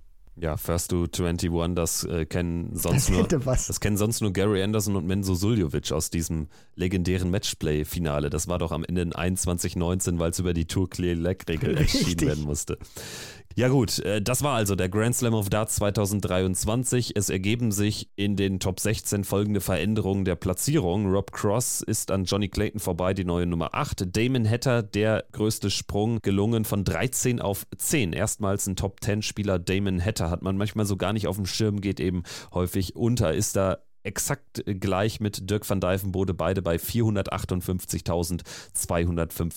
458.250.000 Pfund Preisgeld. Ansonsten Dave Chisnell, Joe Cullen jeweils einen Platz runter und weiter hinten haben wir dann Stephen Bunting und Josh Rock, die sich an die Top 20 ranpirschen. Gabriel Clemens, die 23 einen Platz runter, Martin Schindler drei Plätze runter auf die 26. Gut, damit denke ich, haben wir dazu alles gesagt. Es gab am Rande noch ein weiteres wichtiges Turnier am vergangenen Wochenende und zwar wurde ein weiterer WM-Starter ausgespielt und zwar in Kalka in Deutschland. Der West Europe Qualifier hat stattgefunden, erstmals für Spieler aus den Niederlanden, aus Deutschland, aus der Schweiz, aus Österreich aus Frankreich. Spanier durften auch mitspielen, Portugiesen hätten mitspielen dürfen. Bevor wir über den Sieger Thibaut Tricol aus Frankreich, über einen historischen Sieger sprechen, erstmal vielleicht deine Sicht der Dinge. Ist das ein sinnvoller Schachzug gewesen, zwei Qualifier, also South, West Europe und West Europe zusammenzuschmeißen? Also ich finde, man kann das organisatorisch auch anders legen, zumal jetzt nicht dieser Druck auch so dermaßen da war. Man weiß den Kalender und es besteht jetzt nicht unbedingt die Notwendigkeit, finde ich. Und da bin ich auch so ein Freund davon, das ein bisschen zu takten. Also wenn du den einen spielst, dann spiele ich den ähm, gleichen, äh, sag, sag, ich mal, an Ort und Stelle, sondern äh, mach das ein bisschen äh, differenzierter. Aber das ist nur meine persönliche Meinung und vielleicht auch ein bisschen Geschmackssache. Ja, ich fände es nämlich auch, weil äh, das geografische Feld, in dem man sich bewegt, ist meiner Ansicht nach zu groß für die Anzahl, für die Masse an Spielern, die es gibt. Also, dass da jetzt nicht so viele Österreicher, Schweizer, Portugiesen oder Spanier nach Kalka kommen würden, das denke ich, konnte man vorher absehen. Ne? Also dementsprechend ein bisschen blöd gelaufen. Am Ende aber für die PDC sicherlich auch eine tolle Geschichte, dass man ein neues Land auf die Landkarte bringt. Thibaut Tricol macht Frankreich zu einem erstmaligen PDC-WM-Starter. Er gewinnt dieses Turnier im Finale gegen Wesley Plaisir mit 7-4. Fast hätte es ein Schweizer auch schaffen können. Gegen Plaisir im Halbfinale war Stefan Belmont ausgeschieden. Aber am Ende Tricol oder Belmont, das waren so die, auf die ich so ein bisschen gehofft habe, weil das natürlich dann eine besondere Note gibt. Und dass Thibaut Tricol spielen kann, das wissen wir zum einen seit der WDF-WM. Richtig, da hatte er das Finale damals erreicht, 2022 im April und ist äh, ja gescheitert an ähm, ja, Neil Duff am Ende am Duffman und konnte sich nicht zum Weltmeister krönen. Jetzt ist er bei der PDC WM mit dabei. Die Rechnung sozusagen der PDC geht auch wieder auf, wo man jetzt sagen kann, Geschichte, ein neues Land, ist äh, sozusagen im Ali Pelli vertreten. Dafür ist hauptsächlich Thibaut Tricol äh, zuständig gewesen, weil wenn man sich das Feld anschaut, ich glaube, da waren irgendwie 50 Prozent oder ein bisschen mehr sogar Anteil aus den Niederlanden dabei. Und das äh, spricht ja dann auch nochmal der Finalgegner Wesley Plaisir. Also fast hätte sich da auch jemand aus äh, den Niederlanden durchgesetzt. So ist es jetzt Tricol gewesen schöne Geschichte für ihn auch und ähm, er hat damit auch, das habe ich heute Morgen nochmal gelesen, seinen Startplatz für die WDF-WM somit auch ähm, ad acta gelegt. Also da wird er nicht antreten, hatte sich dafür auch qualifiziert, sondern nimmt, was verständlich ist, auch den Startplatz bei der PDC-WM ein. Aber damit machst du natürlich noch ein Thema auf, äh, finde ich auch gut, weil ist und bleibt eine Farce, dass diese WDF-WM auch schon ausgelost wurde. Also da, ja. das sorgt jetzt halt dafür, dass da natürlich Spieler, die keine Tourkarte haben, die können sich jetzt aussuchen, welches Turnier sie spielen, beziehungsweise können eben alles, was möglich ist an Qualifiern bei der PDC mitnehmen und können mal schauen, wie es ausgeht. Und am Ende sorgt das dafür, dass diese Auslosung totale, ja, total irrelevant fast war, weil jetzt andauernd noch Spieler nachrücken. Also das ist irgendwie, wirft kein gutes Licht auf äh, dieses gesamte Turnier und das unterminiert das Ganze auch ein bisschen, finde ich. Ja, absolut. Und was ich auch noch absurd finde, ist, dass die Leute, die nachrücken, dann auch den Platz 1 zu 1 einnehmen. Also bedeutet, Tricol war für diese WM gesetzt. Heißt derjenige, der jetzt nachkommt, das ist ein Engländer, ich habe den Namen nicht mehr ganz jetzt auf der Pfanne, der nimmt den Setzlistenplatz von Tricol ein, bedeutet, der steigt auch erst in Runde 2 ein, hat also auch schon ein bisschen Preisgeld sozusagen für sein Portemonnaie sicher und muss nicht die erste Runde spielen wie alle anderen Spieler, die sich, äh, die sozusagen nicht gesetzt sind für diese WM und sich auch wirklich hart dafür qualifizieren mussten. Also um das nachzureichen, es ist tatsächlich so, wie du sagst, und es ist der Engländer John Scott, der jetzt ja das Preisgeld schon für die zweite Runde mitnimmt und eigentlich gar nicht qualifiziert gewesen wäre für die WDF-WM, die ja auch in knapp zwei Wochen schon beginnt. Gut. Dann haben wir auch darüber gesprochen, haben da unsere Pflicht getan und bleiben jetzt aber nochmal ganz kurz bei der WM. Also wir haben jetzt noch fünf Startplätze, die ausgespielt werden. East Europe nächstes Wochenende und dann am Montag eben der Last Chance Qualifier für die Tourkartenbesitzer. Da werden dann auch natürlich Florian Hempel, Daniel Klose an den Start gehen, sicherlich auch Pascal Rupprecht, wenn er dorthin reist, da noch ein offenes, noch ein Fragezeichen sicherlich hinter. Aber da können wir aus deutscher Sicht auch nochmal ganz besonders drauf schauen. Aber wenn wir jetzt in Richtung WM blicken, Stichwort WM Race. Wir haben jetzt die Erkenntnis, dass Michael Smith definitiv als Nummer 1 ins Turnier gehen wird. Und wir können ja mal drauf schauen, wie es denn für Gabriel Clemens und Martin Schindler Stand jetzt in der Auslosung aussehen würde. Wenn wir davon ausgehen, die beiden überstehen ihre Auftaktpartien in der zweiten Runde, dann würde es für Martin Schindler, der aktuell an Nummer 26 gesetzt wäre, gegen Danny Noppert weitergehen können in der dritten Runde und für Gabriel Clemens als 23 gegen die aktuelle 10 Dirk van Dijven Reifenbode. Wenn das so bliebe, wäre das eine verhältnismäßig gute Auslosung, oder? Wenn es so bleibt, ja, dann wäre das definitiv auch etwas, wo man aus deutscher Sicht sagen kann, es braucht keinen absurden Tag im Ellipelli, also dass jetzt irgendwie wieder ein äh, Price um die Ecke kommt und du weißt, der wird ein gewisses Niveau auch spielen und die Deutschen müssen vielleicht auch über sich hinauswachsen. Das ist diesmal nicht der Fall, sondern es kann tatsächlich etwas moderater zugehen, hat auch damit etwas zu tun, dass die Deutschen mittlerweile ein bisschen höher gesetzt sind in der Order of Merit und nicht mehr sich um diese Plätze 32, 31, 30 befinden, was ja auch immer Ricky Evans zum Verhängnis wurde. Der spielt seine Auftaktpartie und traf dann immer auf Michael van Gerven.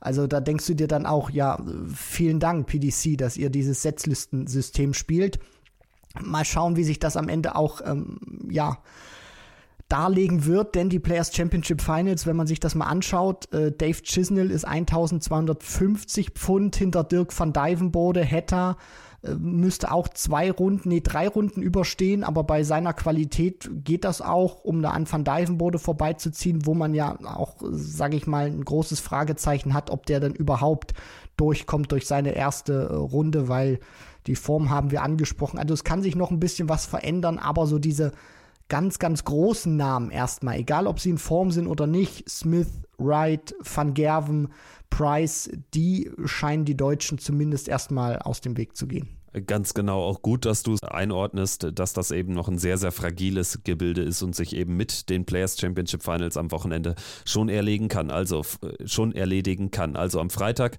geht's los äh, in Minehead bei den PC Finals, Dreitagesturnier, 64 Spieler, die Top 64 der Players Championship Order of Merit und damit beenden wir jetzt auch unsere Folge. Und Schauen, ganz, ja. ganz, ganz, ganz, ganz kurz noch, Kevin, weil wir über die Auslosung gesprochen haben das habe ich gestern gelesen, die soll in diesem Jahr gemacht werden von Phil Taylor und Dennis Priestley.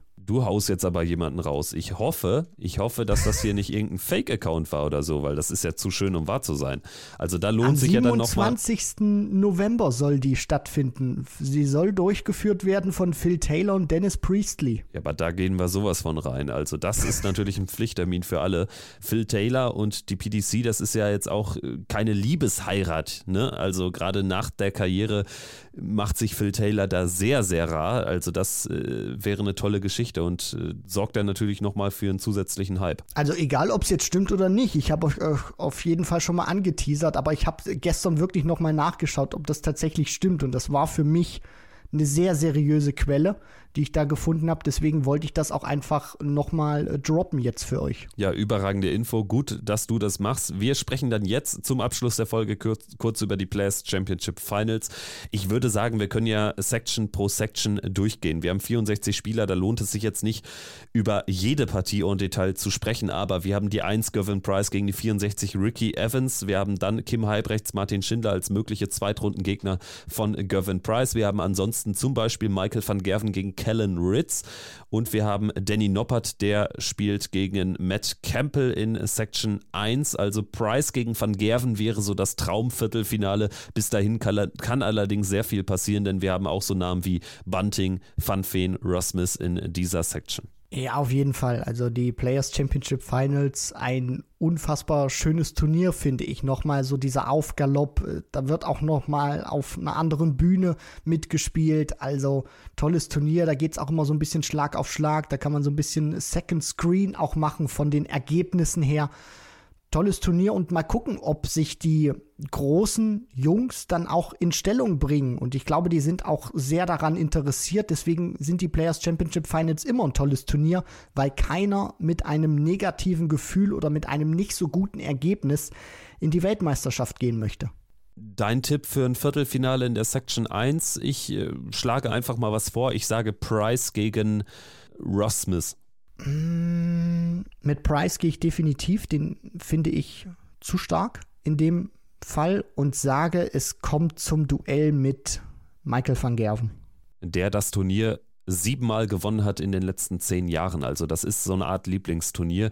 Dann aber auch eben die letzte Chance, um nochmal an Selbstvertrauen zu gewinnen vor dem Ali Pelli. Section 2 wird angeführt von Dave Chisnell. Er wird spielen gegen Lee Evans. Dann haben wir Chris Doby gegen Raymond van Barneveld. Wir haben Rob Cross hier drin. Wir haben Josh Rock.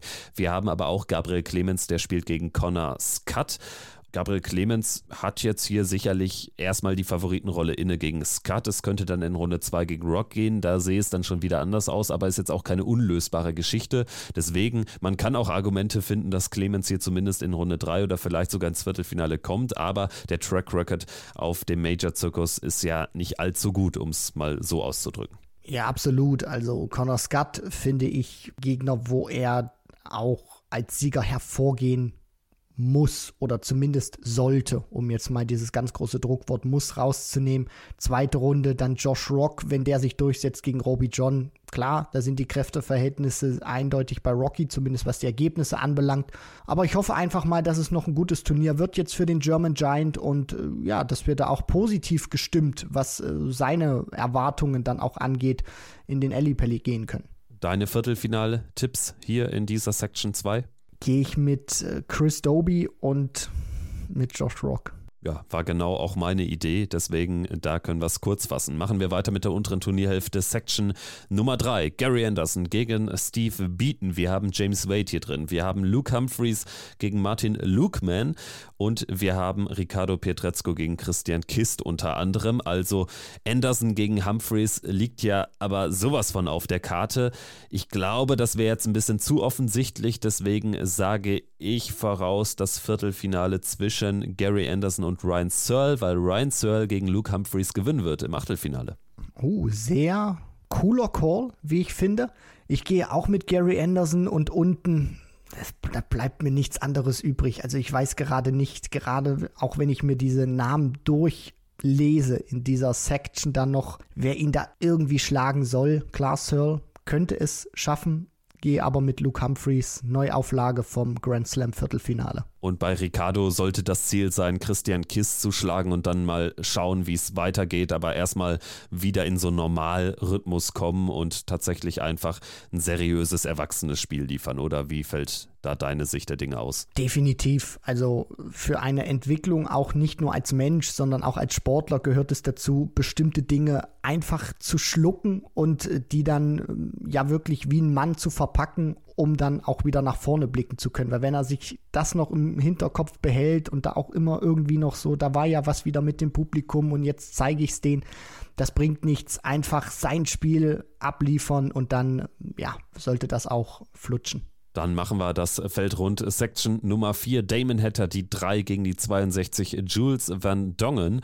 Da sehe ich schon so ein bisschen Stolperpotenzial. Van Dongen stark in Form und hätte letztes Jahr gegen Pietrezco auch in der ersten Runde als Top-Gesetzter sogar bei den PC Finals sofort ausgeschieden. Ansonsten haben wir Christoph Ratajski hier, wir haben Dirk van Dijvenbode gegen Jermaine Vatimena, niederländisches Duell und eben relevant für die Setzlistenposition 10 von Dirk van Dijvenbode bei der WM. Wir haben den Weltmeister Michael Smith gegen Richard Feenstra und wir haben aus deutscher Sicht Daniel Klose gegen Ryan Joyce, ansonsten noch ganz unten zu sehen Joe Cullen gegen Jamie Hughes. Also hier ist es wirklich sehr, sehr schwer zu tippen. Michael Smith, der mit Abstand Abstand größte Name.